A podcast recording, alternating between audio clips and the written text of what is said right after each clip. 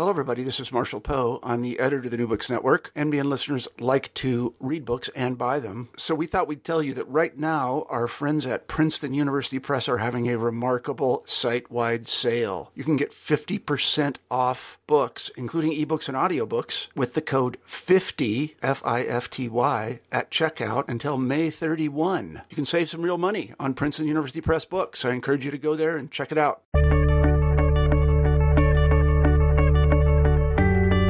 Welcome to New Books in Native American Studies. I'm Andrew Epstein, and thanks for listening to my very first podcast for the New Books Network. Each month, we pick a newly published work in the emerging interdisciplinary field of Native American and Indigenous studies and spend the hour speaking with the author. Today, we're excited to be joined by Bradley Shreve, chair of the Social and Behavioral Sciences Division of Diné College on the Navajo Nation. His new book, Red Power Rising The National Indian Youth Council and the Origins of Native Activism, is just out from the University of Oklahoma Press. When the Indians of all tribes seized Alcatraz Island in November 1969, it launched a new, highly visible, and militant phase of American Indian activism in the United States, to be followed over the next dramatic years by the takeover of the Bureau of Indian Affairs and the occupation of Wounded Knee. While for most white Americans, convinced of their own triumphalist myths of the disappearing or disappeared Indian, these actions came out of seemingly nowhere Bradley Shreve finds the origins of the Red Power movement in the nascent intertribal organizing going all the way back to the early 20th century. As he explores the fits and starts of young Native people forming an independent organization to create meaningful change both on and off reservations, we find a story of tremendous challenges and inspiring determination in the decades before Red Power exploded on the scene. I hope you enjoy the discussion. Hello, Brad. Hello. How are you today? I'm doing well. How are you? Phenomenal, phenomenal. So, uh, welcome to New Books in Native American Studies. Today we're discussing uh, your new book, Red Power Rising The National Indian Youth Council and the Origins of Native Activism. It's just out from the University of Oklahoma Press. I found it to be a very exciting look uh, into the Native student movement, which, uh, unlike many of the contemporary movements in the ferment of the 1960s, was really truly launched, organized, and sustained by young people themselves. But of course, one of the central themes of your book is to pull back from the often studied dramas of the 1960s and 70s and to find the roots of Native activism in the preceding decades, where few historians have looked. But before we get into all of that, I want to just first ask you, Brad, to, to tell us a little bit about yourself. Well, I'm originally from northeastern Ohio, a small town called Alliance. Um, and I did my undergraduate study at Kent State University, which, as you may know, has a long history of, of student activism. Absolutely. Um, and most notoriously, the deaths of the four students who were killed on May 4th, 1970. Um, and then I um, I moved to after briefly studying anthropology at Ohio State. I attended Texas State and um, wrote a thesis on um, African American activism in Washington, D.C., and their efforts to uh, gain um, self rule for, uh, for Washington, D.C. And from there, then I moved to the University of New Mexico, where I did my PhD on um, with a concentration on Native activism in the 20th century. Very cool. And where do you, where do you work now? I work at Diné College, which is the tribal college of the Navajo Nation. Very good, very good. So, how did you? Um, I guess that tells me a little bit about how you got interested in this topic, but I'm more particularly interested um, in how you came to this discovery. Uh, that of the predecessors of the native uh, activism that's well known in the 1960s and 70s. You know, much of the common story seems to indicate that the Red Power activism that exploded at Alcatraz and later at Wounded Knee um, seemingly came out of nowhere. Um, but you say you tell a different story. You say that the, the these episodes, Wounded Knee, the occupation of BIAA, and their main actors followed in the footsteps of an earlier generation. Uh, tell us a bit about this and how you, how you came to that discovery. Well, uh, being at the University of New Mexico, that's where a lot of these initial efforts began. Um, and so, um, as I was doing my graduate study, um, the National Indian Youth Council donated their papers to the university. and the Center for Southwest Research processed the papers and they became available to researchers just as I was beginning my uh, dissertation. And so I began looking at the papers and I became you know, very interested in these early these early efforts at native in native activism. And that led me to go back even further, where I discovered um, even earlier efforts w- with the Regional Indian Youth Council at organizing Native students in an effort to um, to prepare future leaders for what was at the time um, great concern, you know, with the um, policy of termination, and so. You know, many of the older Native leaders in the National Congress of American Indians um, and American Indian uh, Development were were very much concerned that um, that termination would leave tribes completely decimated, and so they wanted to prepare a new generation of student leaders, and so they initiated the regional Indian youth councils, and at the same time the workshop on American Indian Affairs up in um, Colorado. And so a lot of these initial efforts unfolded in the in the Southwest and uh, particularly in in New Mexico. I see. But bringing us back a little bit, uh, you know, I find it kind of interesting that um, one of the first places you start in terms of the predecessors to the National Indian Youth Council is, is in the early 20th century uh, with the Society of American Indians. Um, and I, I, was curious about why you started there, especially because it would seem, at least on the face of it, that the Society of American Indians had very different goals than hmm. uh, some of these later organizations, you know, namely um, assimilation, citizenship. Why do you start your narrative here, and, and where do you, what do you see as the similarities?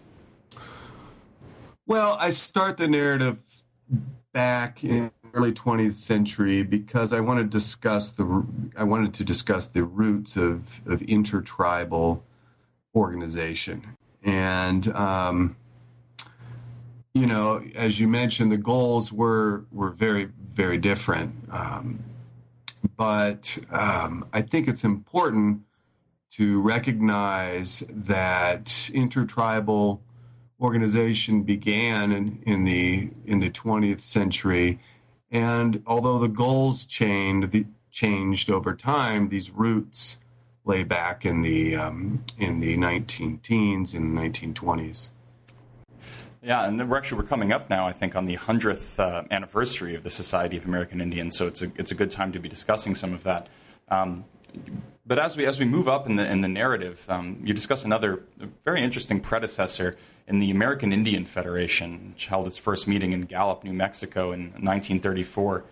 Um, I was very curious about this organization in particular because some of the organization seemed somewhat contradictory, and I was fascinated at how it attracted some pretty far right characters, even some people with outright fascist sympathies. Alice Jemison and Earl Towner are two characters you talk about a little bit. Tell us a little bit about this organization and some of these characters and how they fit into the broader story you're telling here. Yeah, uh, uh the American Indian Federation is a fascinating um, organization.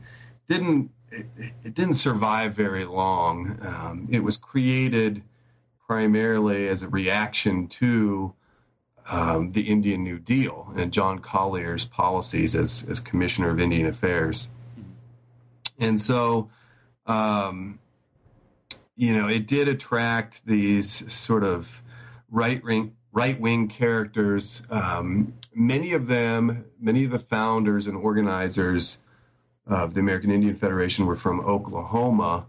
Um, some of them, such as um, um, Earl Bruner, I believe is his name, um, was a wealthy beneficiary of the Dawes Act, and mm. so he was allotted the land that he was allotted um, had many. You know, was endowed with great natural resources, and be, so he became a fairly wealthy man. And he was very concerned that the Indian New Deal would um, would perhaps strip him of, of of his land and of his of his wealth, and um, so he was very concerned about that. And I think that was one of the his motivations. But you know, there's been other studies about the American Indian Federation, and, and, all of the major characters within that organization had their own agendas. Mm-hmm. And so there isn't any sort of overarching, I guess, um, ideology uh, that you can place upon um, all of the members, other than the fact that they were, you know, vehemently opposed to the Indian New Deal. Mm-hmm. John Collier is a, a, pretty fascinating character. He comes into this story a bit, and, and if you can tell us a little bit about John Collier and, and, what his relationship was to sort of these these predecessors of of the Red Power organizing you talk about in the 1960s and 70s. What, how did he impact these organizers in the earlier days? Yeah, he was very um, influential, especially um, with the founding of the National Congress of American Indians. Um, and so many of the founders worked in the Bureau of Indian Affairs under John Collier and subscribed to the same basic overarching goals that John Collier, um, you know, championed, and that's tribal sovereignty, treaty rights, self determination, and cultural preservation. Mm. And um, so many of the founders of the of the National Congress of American Indians, once Collier left the BIA, they were very worried about the future of Indian affairs and the direction of the BIA. And so that was one of the, you know, I guess, uh, you know, it was one of the impetuses for forming the uh, NCAI in 1944. And you, you, write about that as a um, as a, a, transformational moment. It was changed the nature of pan Indian politics. What do you think led to this shift? Um, was it was it simply a fear of the termination period that was looming, or, or, what were some of the goals of the organization, and how did it emerge? Yeah, I think it was. You know, they knew. Well, they had a sense that termination was on the horizon. I mean, the you know Termination Act wasn't passed for several years later, but um, that was on the horizon. Um, the creation of the Indian Claims Commission was another uh, motivating um, force, and so, and I think it was you know also just this sense of the unknown with Collier leaving, I mean, because Collier's tenure as Commissioner of Indian Affairs was really um, exceptional when you put it in the larger scheme of things. I mean, you know, a lot of historians slam Collier all the time because, you know, he was, he could be somewhat heavy handed. And, um, you know, he had strong ideas about what federal Indian policy should be. And, you know, there's a great diversity in Indian country um, on those issues, but Collier had very strong ideas. Mm. And I think at the very core, he did believe in treaty rights, self determination, uh, cultural preservation, tribal sovereignty. Those were really the basic ideas that he believed in. And he certainly had some missteps, I think we can all agree on especially with um, his policies regarding the Navajo Nation and livestock reduction. But um, overall, his policies, I think, um, at least you know D'Arcy McNickles and others in the NCAI strongly um, supported his policies and saw them as overall very beneficial for for Native people and for for tribal sovereignty. And so, um, with Collier leaving the BIA, um, they were very worried about the future direction of Indian affairs. I mean, during his tenure as commissioner, there was a huge change in Indian policy. Before Collier came in, it, the federal government pursued a policy of assimilation. Um, they were opposed to natives holding traditional ceremonies. I mean, medicine men were being arrested on tribal lands at times for holding traditional ceremonies, practicing um, you know traditional medicine, uh, those sorts of things. And so, um, you know, the NCAI founders uh, recognized that Collier's tenure was in many ways an anomaly in Indian affairs, and they recognized that they needed to join together and form a strong intertribal organization that would advocate for Native people and pursue uh, the same overarching ideas that John Collier had uh, championed as Commissioner of Indian Affairs. And when we get when we get into the 1950s, uh, you know, once this organization is established, um, you preface your chapter in a pretty fascinating way. You say that historians have generally characterized the 1950s as a time of relative peace and consensus, and but you explode that myth not only by bringing in the global anti-colonial movements that are, were going on, but also the activism in North America, again with the NCAI. And you write that American Indians also rode this wave of, of decolonization. Can you talk a little bit about that wave of decolonization and, and how that played into activism in the United States? Uh, I'm sorry. That, So, what was the question? The question is uh, putting uh, American Indian activism in the 1950s in the context you talk about the the wave of decolonization going on globally, and, uh-huh. and where that where that fits in in the 1950s.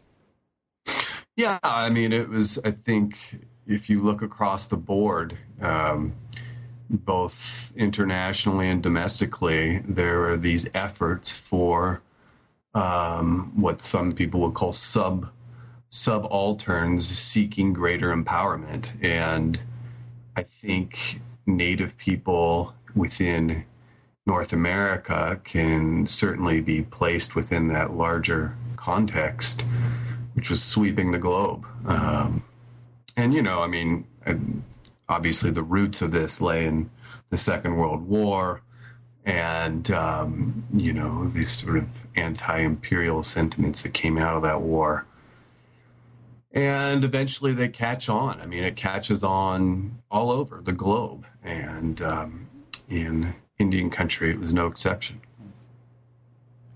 Now, this this book is uh, filled with a number of very fascinating characters, and we talked about a couple of them. Um, but I want to talk in particularly about um, Clyde Warrior. I want you to perhaps introduce the listeners uh, of the show to, to Clyde Warrior and his role in merging Red Power activism. Uh, well, Clyde Warrior was, um, you know, in many ways the figurehead of the National uh, National Indian Youth Council. He was instrumental in the creation of the council, and um, he led the council for the last couple years of his life.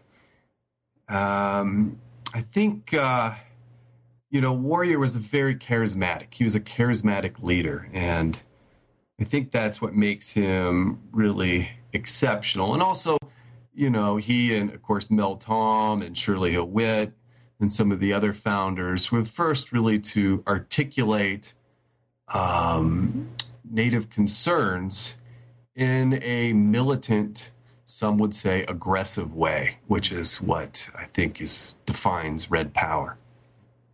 And um, yeah, I'm sorry. You have a question? Well, no. I was just going to. Um, you know, one of the things you talk about a lot is the um, a sort of uh, skepticism, or I would say a reluctance of some of the older generation to engage in that kind of rhetoric and tactics. I remember this the banner you mentioned it sometimes from the NCAI: "Indians don't demonstrate." Um, you know, they were pushing against that a little bit, and then you know, what was the reaction of that older generation? Well, the older generation was some would say, you know, concerned. Others would say alarmed. Um, and um, but I think there's some evidence to suggest that McNickle and some of the NCAI leaders um, really were, you know, instrumental in fostering and uh, developing this kind of newfound militancy amongst the youth. Um, you know, it's debatable about how perhaps intentional it was, but um, I mean, you know, McNickle uh, was, you know, one of the organizers, early organizers of um, of the workshop on American Indian Affairs, which, you know, is really sort of the ideological birthplace of of Red Power. And so it was these elders um, within an older generation that really kind of um, developed this new sense of militancy within uh, the youth. I was interested, uh, you know, about the workshop on American Indians, and I know we're bringing it a little bit back from the the Youth Council. I was pretty surprised, actually, at the involvement, the, the positive involvement of anthropologists at that. You know, particularly Sol Tax and his action anthropology. Anthropologists, of course, they call to mind a particularly fraught relationship with indigenous people in North America, a very disempowering, often colonialist relationship that Vine Deloria has criticized and is and is there. But this seems very different with Sol Tax and his um, action anthropology. And you talk a little bit about the role there, the changing role of academics in that movement. Yeah, yeah. Um, you know, Sol Tax is a very fascinating character, and um, you know you're going to get different opinions, I guess, on on his role within the workshop. Um, I mean, the workshop on American Indian Affairs was an action anthropology in, in, endeavor when it was when it was established, uh, empowering Native people to basically assume control of of the issues and and make change on their own. And so that was the sort of goal of the action anthropologists. And Sol Tax had many other sort of action anthropology projects before this.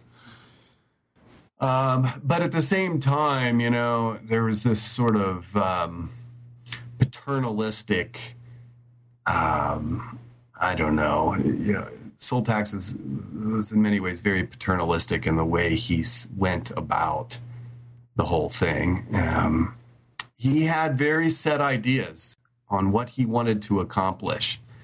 And although action anthropology said that Native people will determine for themselves what they're going to do, um, he was, you know, he had certain ideas that he was very much trying to, uh, some would say, impose upon uh, the Native students at the workshops.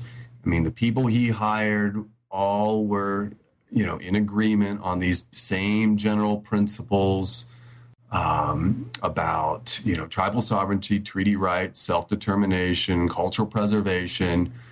Um, basically, they were in line with what John Collier was advocating as Commissioner on Indian Affairs. And today, we just take these these principles for granted. But but back then, I mean, there were many Native students and students who attended the workshops who didn't necessarily agree with those basic principles. Some people were Mormons. Some people um, believed in some degree of assimilation.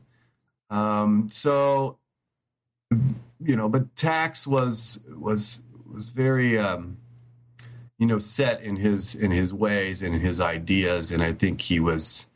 Um, you know, if you look at the curriculum and the workshops, I mean, it very much comes out with in the curriculum. And you talk about in the National Indian Youth Council, um, one of the most significant things they did was break free of that kind of uh, white paternalism or or white leadership. How important was that um, the independence uh, from people like Tax and even pushing it back, people like Collier, in articulating a different agenda and, and developing different tactics? Well, I think it was. I mean, it was key, and it was, you know, um, very important that that happened, and it needed to happen when the National um, Indian Youth Council was established in 1961. That really marks the beginning of, I think, well, not just the Red Power movement, uh, but of you know young people assuming control of their own destiny and determining for themselves what they're going to their agenda they're going to pursue and the way they're going to pursue it. You, you place um, you place the National Indian Youth Council alongside some of its um, contemporary movements, both in the Black civil rights struggle as well as as the white left, uh, and you you create this context for it. But you also point out some key differences, and, and one of them you just mentioned was the how how much youth had control and and agency in, in creating this organization in the first place. But, but what are some of the other differences you see in, in these different civil rights struggles that were going on at the same time uh, between those and um, the Native youth movement? I think one of the most crucial differences is that the students who founded the National Indian Youth Council adhered to the same general goals uh, and ideals as their elders. And so, if you look at what NIYC activists um, propagated, it falls in line with almost exactly with what the NCAI believed.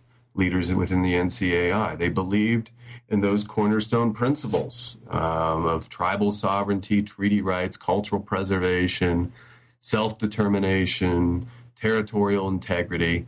They believed in those general principles. And so they never deviated from the ideals of their elders. In fact, they were always very adamant that they would respect their elders and uphold the principles of their elders. Now, the, the students within the Student Nonviolent Coordinating Committee or uh, Students for Democratic Society, I think were a little bit different. Um, if you look at the history of SNCC, uh, SNCC began um, basically on the same ideological page as the Southern Christian Leadership Conference or the NAACP.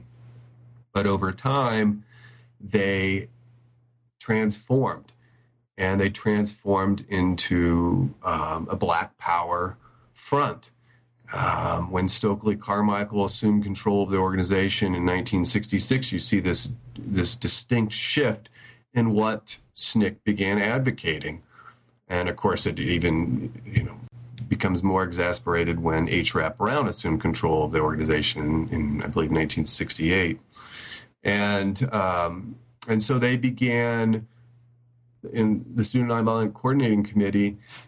They began advocating um, not for integration, but for separation. And they wanted to have their own communities in control of their own community resources and so, in this way, they went against the ideals of, of their elders. And I think that's what makes what I think that's why you can call uh, SNCC of the late 1960s a radical organization, whereas I don't think you can use the term radical to describe the National Indian Youth Council. You can use the term militant but I wouldn't use the term radical because they never deviated from those basic principles uh, of their elders. One of the other the differences that you point out uh, quite persuasively is the role of women. Um, and the, the, the, the, differences between these two movements and, and, women's leadership and women's involvement. Can you talk a little bit about that? Yeah. Um, you know, uh, this really came out, especially when I began interviewing people um, for between when I was turning my dissertation into the book. Um, I began interviewing several of the women in the organization. Of course, I wanted to ask them about sexism within the National Indian Youth Council because I knew that was a serious problem in the Student Nonviolent Coordinating Committee and SDS. And um, and time after time, the women I spoke to said they never experienced sexism that there was no sexism within the National Indian Youth Council. Now, you know, I'm sure there's probably people listening to this now and who are saying, "Oh, yeah, right." Well, I don't know. I mean, I wasn't there, but I, we can talk to the women who were there, and I couldn't find one woman um, who said that sexism was an issue within the National Indian Youth Council. Um, yeah. So, uh, you know, I know it was an issue within AIM and some of the later Native organizations, um, but within the National Indian Youth Council, it didn't seem to be an issue. At least the women within the organization said that it didn't didn't say that it was. So, and why this is um, strong matrilineal traditions within many of the tribes. Um, there was a tradition of of leadership with women within other intertribal organizations, including the NCAI, Society of American Indians, even. And so, um, you know, it's hard to say exactly why, but those are just some some possibilities. That's fascinating and quite uh, quite divergent, as you say, from some of the issues that were present in, in other sections of the, the, civil rights or, or left movements. Um, uh-huh. But you know, talking a little bit about some of the language that was deployed in these in these movements, you have a, a very powerful quote that titles one of your chapters, one of your earlier chapters, than on the uh, Youth Council, but says nationalism is a journey, a journey from fear into hope. Now, you know, nationalism is a term that's been deployed in many different ways throughout history. How is it used particularly in this movement? What did nationalism mean um, to these Native activists in the period? Well, I think when um, when they were when using that term in that context, I think um, what you know what they're referring to is that is intertribalism essentially is for native people to begin viewing their struggle as one group of people. I mean, there's always been historically so much divisiveness between tribes, and um, that was recognized by many of the founders of these um, early organizations. And so, you know, people wanted to get beyond that. They wanted Native people to recognize that it didn't matter which tribe someone was from, that there were certain um, problems, there were certain issues confronting all Native people. And so um, I think that's really um, what, you know, when people use that term nationalism back in the in the 1960s, early 1960s, late 50s. That's what they were referring to. Hold on one second. Sure. Okay. Sorry about that. No problem. No problem. Um, uh, this is on a slightly less serious, though, though, in, in a nonetheless important note. I, I can't help but asking about uh, Marlon Brando, who keeps popping up here. I, you know, I, I am familiar, obviously, with um, the famous uh, Oscar when he won the Academy Award and, and he refused to accept it and sent a delegate in, in his place. But he seemed actually quite involved in um, some of the fishing movements, and he was present there. And I know he wasn't the most important player, but I feel like I need to ask about his role in all of this. It's kind of fascinating. Yeah, he was um, very interested in Native affairs. He was also interested in, in African American civil rights. And um, he attended the um, National Indian Youth Council's annual meeting in 1963, uh, which was held at Fort Duchesne.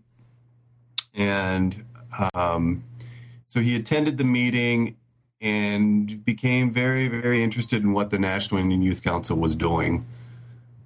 And he kept a steady correspondence between some of the leaders of NIYC uh, when they decided that they would launch the fish-ins in um, early 1964, late 1963, early 1964, they informed Marlon Brando about this, and he was very interested in doing what he could do to help out.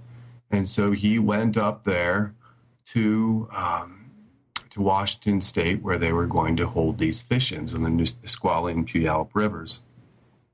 And Brando, you know, this is part of the savvy of the early leaders, Mel Tom, Clyde Warrior, Shirley Hill Witt, Joe Noble, and others, is they they recognized that you know Brando could bring a great deal of media attention to their to their efforts, and so they they bring Brando in. Um, he's out there on the boat when they begin casting their nets into to the rivers and fishing um, what the state game warden would say illegally. And so he was arrested booked and you know the media was there covering the entire thing. And they gained a great deal of exposure because of this and Hunter S. Thompson actually shows up at one point too, which I thought. Oh yeah, yeah. Hunter S. Thompson was there. yeah. uh, now I, am going to leave a, a, lot of the, the drama of the the Fish-ins, uh, the civil disobedience to the readers. I think you know that section alone is a fascinating read, but in the context of this entire narrative, it's even more even more so. Um, but you know, in the wake of the Fish-in movements, you talk about the growing uh, Red Power militancy. Um, but at times it seemed uh, sometimes uneven uh, given the tactical disputes within the National Indian Youth Council. How did this militancy grow in the period uh, following the fish-ins? Well, unevenly, as you as you suggest. Um, I think in some ways the NIYC suffered an identity crisis following the fish-ins. I mean, the fish-ins brought the organization a tremendous amount of, of media exposure and success.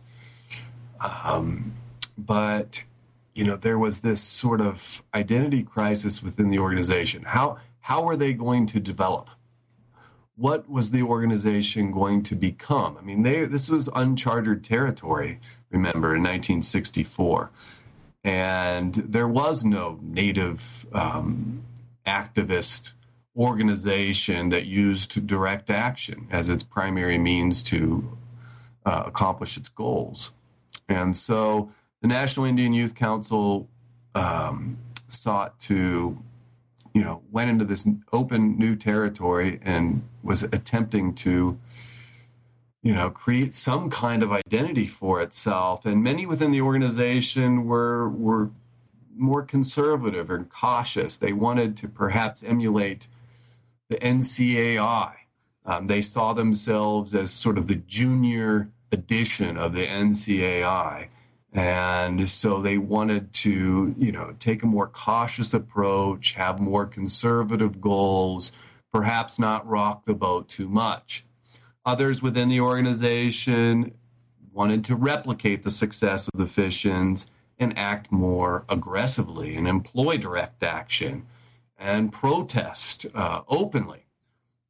And so there was this kind of struggle within the organization, and and of course this this eventually leads to um, you know the decline of the first um, uh, the founders of the NIYC in in 1968, but um, it was an ongoing kind of struggle that lasted uh, several years following the fish-ins.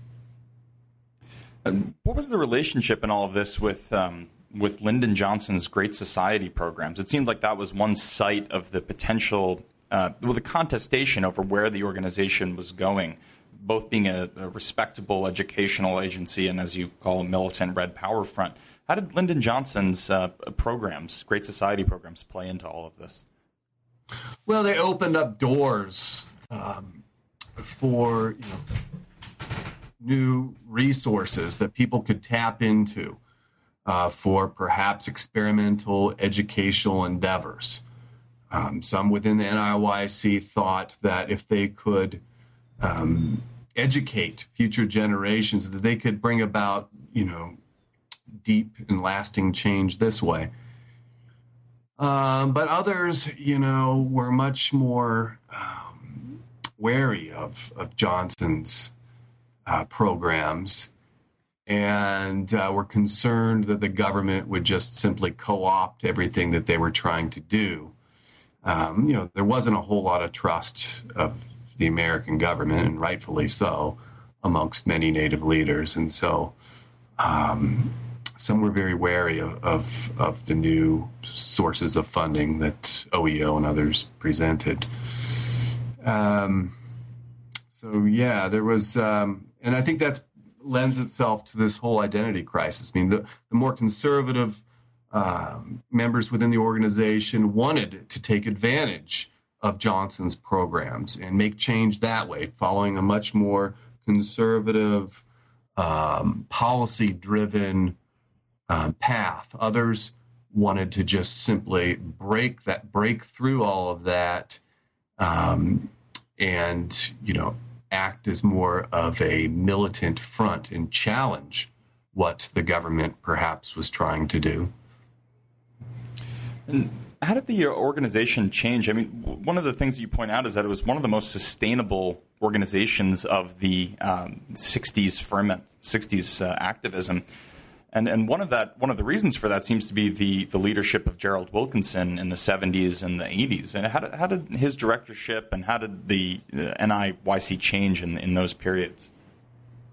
Well, as I alluded earlier, um, during 1968, there was this major upheaval within the organization. And so the founding members, Shirley Witt, Mel Tom, Clyde Warrior had passed away by this time, but Shirley Hill Witt, Mel Tom, Herb Blatchford, and others uh, were more or less uh, ousted from the NIYC um, during the 1968 annual meeting in Gallup, New Mexico.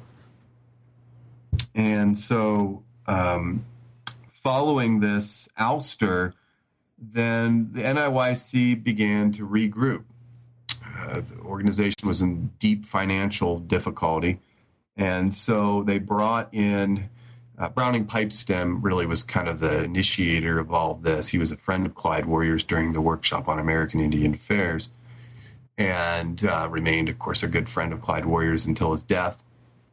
But Pipestem then began uh, searching for a new executive director, somebody who would come in and bring stability to the NIYC. I mean, had the NIYC followed the trajectory of SNCC or SDS, it would have dissolved in 1968. But Pipestem and others were determined to um, to to save the NIYC. And when they brought in Gerald Wilkinson um, in 1969 as the new executive director, uh, Wilkinson came in and reorganized the council, brought in financial stability, cut perhaps some programs that were um, unfeasible, and initiated new ones.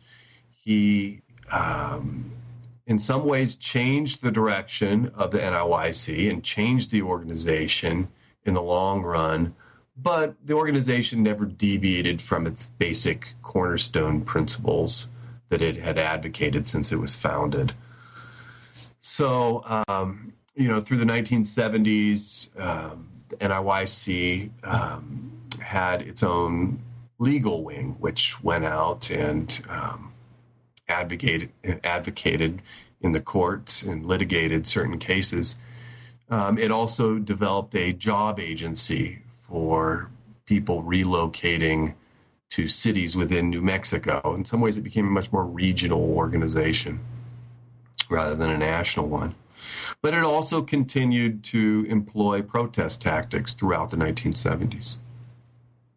So far as you know, was it was it ever subject to the type of, or or even to some small degree of the counterintelligence operations that the federal government, and particularly the FBI, waged against um, the American Indian movement? Um, I guess which the second question to that would be was what was its relationship to the American Indian movement in the 1970s? Well, I think the FBI was was keeping tabs on NIYC, but they never really saw it perhaps um, as a threat, certainly not on the level that they viewed AIM. Um, and yeah, there was this kind of interesting relationship between the American Indian Movement and NIYC uh, shortly after AIM was founded in 1968. And um, the two organizations worked um, together on many issues. They held mutual protests uh, throughout Indian country um, during the late 60s and early 1970s. NIYC leaders were present when AIM took over the BIA building in 1972.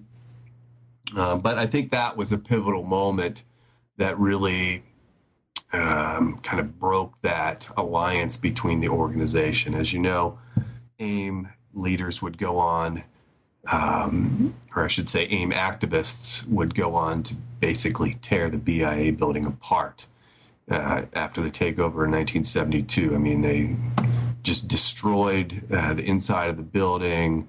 They burned files. They took files, and um, really just left the the building um, a disaster.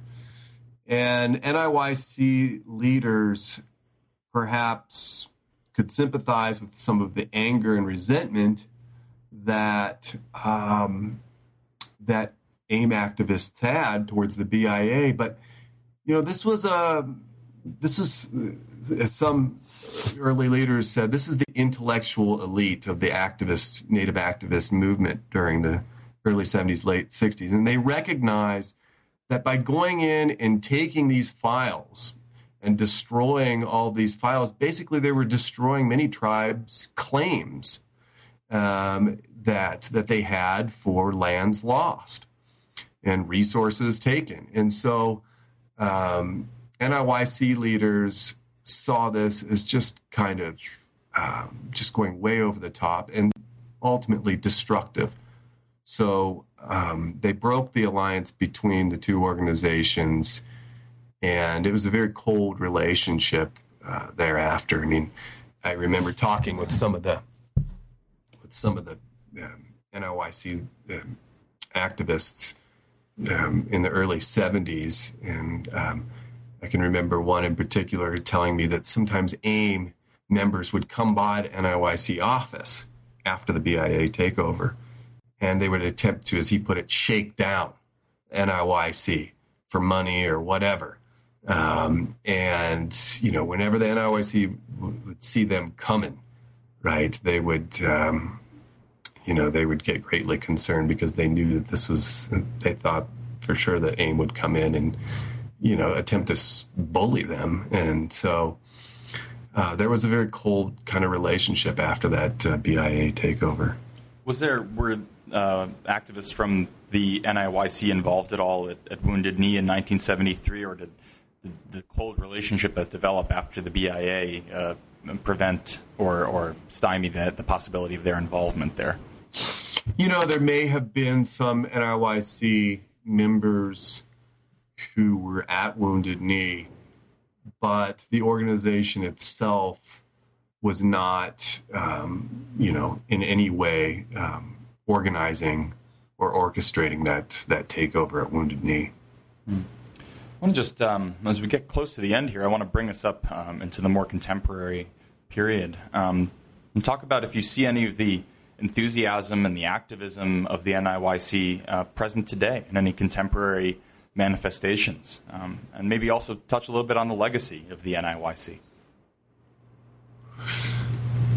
Well, um, you know, I think the 1960s and 70s were unique in the sense that it was a time when people were highly politicized. Um, there was a great deal of political activism across the board, and you don't really see that at the same level um, today. Um, I think the NIYC's legacy um, is still very prevalent in the fact that what they were advocating, what they were really pressing for, um, the general principles of of treaty rights, tribal sovereignty, self determination, cultural preservation, territorial integrity, that these basic ideals have become the status quo within Indian country. I mean, you would be hard pressed to find any leader within the Native community who didn't advocate for those principles um, on some level. And so I think that that's, um, that's really the lasting legacy of the NIYC and other organizations, NCAI and others from the time period, is they really kind of changed the entire discourse and the political parameters of intertribal um, uh, politics. We've been talking to um, Dr. Bradley Shreve. His, his new book is Red Power Rising from the University of Oklahoma Press. And we've taken up a lot of your time today, so I'll just ask you as a final question uh, what are you working on now? Are, where do you see yourself uh, uh, working on next? Well, I'm currently serving as chair of the Social Behavioral Sciences Division at Diné College, so I'm um, you know, my time is occupied greatly with with issues concerning the college, and I'm actually working on a um, a policy paper. We're attempting to develop a, a four year program um, in social work and social behavioral sciences, and so I'm uh, developing a policy paper on how that program would work and. I'm actually going to be presenting it at the National Congress of American Indians meeting here uh, within a few weeks. Sounds phenomenal. We hope uh, we hope our listeners follow up on that, and um, maybe we can check back with you in the future about that. Um, well, thank you very much, uh, Dr. Shreve. We appreciate it very much, and I, I once again highly encourage uh, listeners to pick up a copy of Red Power Rising. It's a it's a fascinating, in many ways, inspirational uh, tale. It's an important story that needs to be told. Uh, thank you so much, Dr. Shreve. All right, thank you. You've been listening to New Books in Native American Studies. We've been speaking with Bradley Shreve, author of Red Power Rising, the National Indian Youth Council, and the Origins of Native Activism, out from the University of Oklahoma Press. You can find us here on the web at New Books NativeAmericanStudies.com or track us down on our Facebook page where you can leave questions, comments, or suggestions for new books you'd like to hear discussed on this program. I'm Andrew Epstein, and we hope you join us again.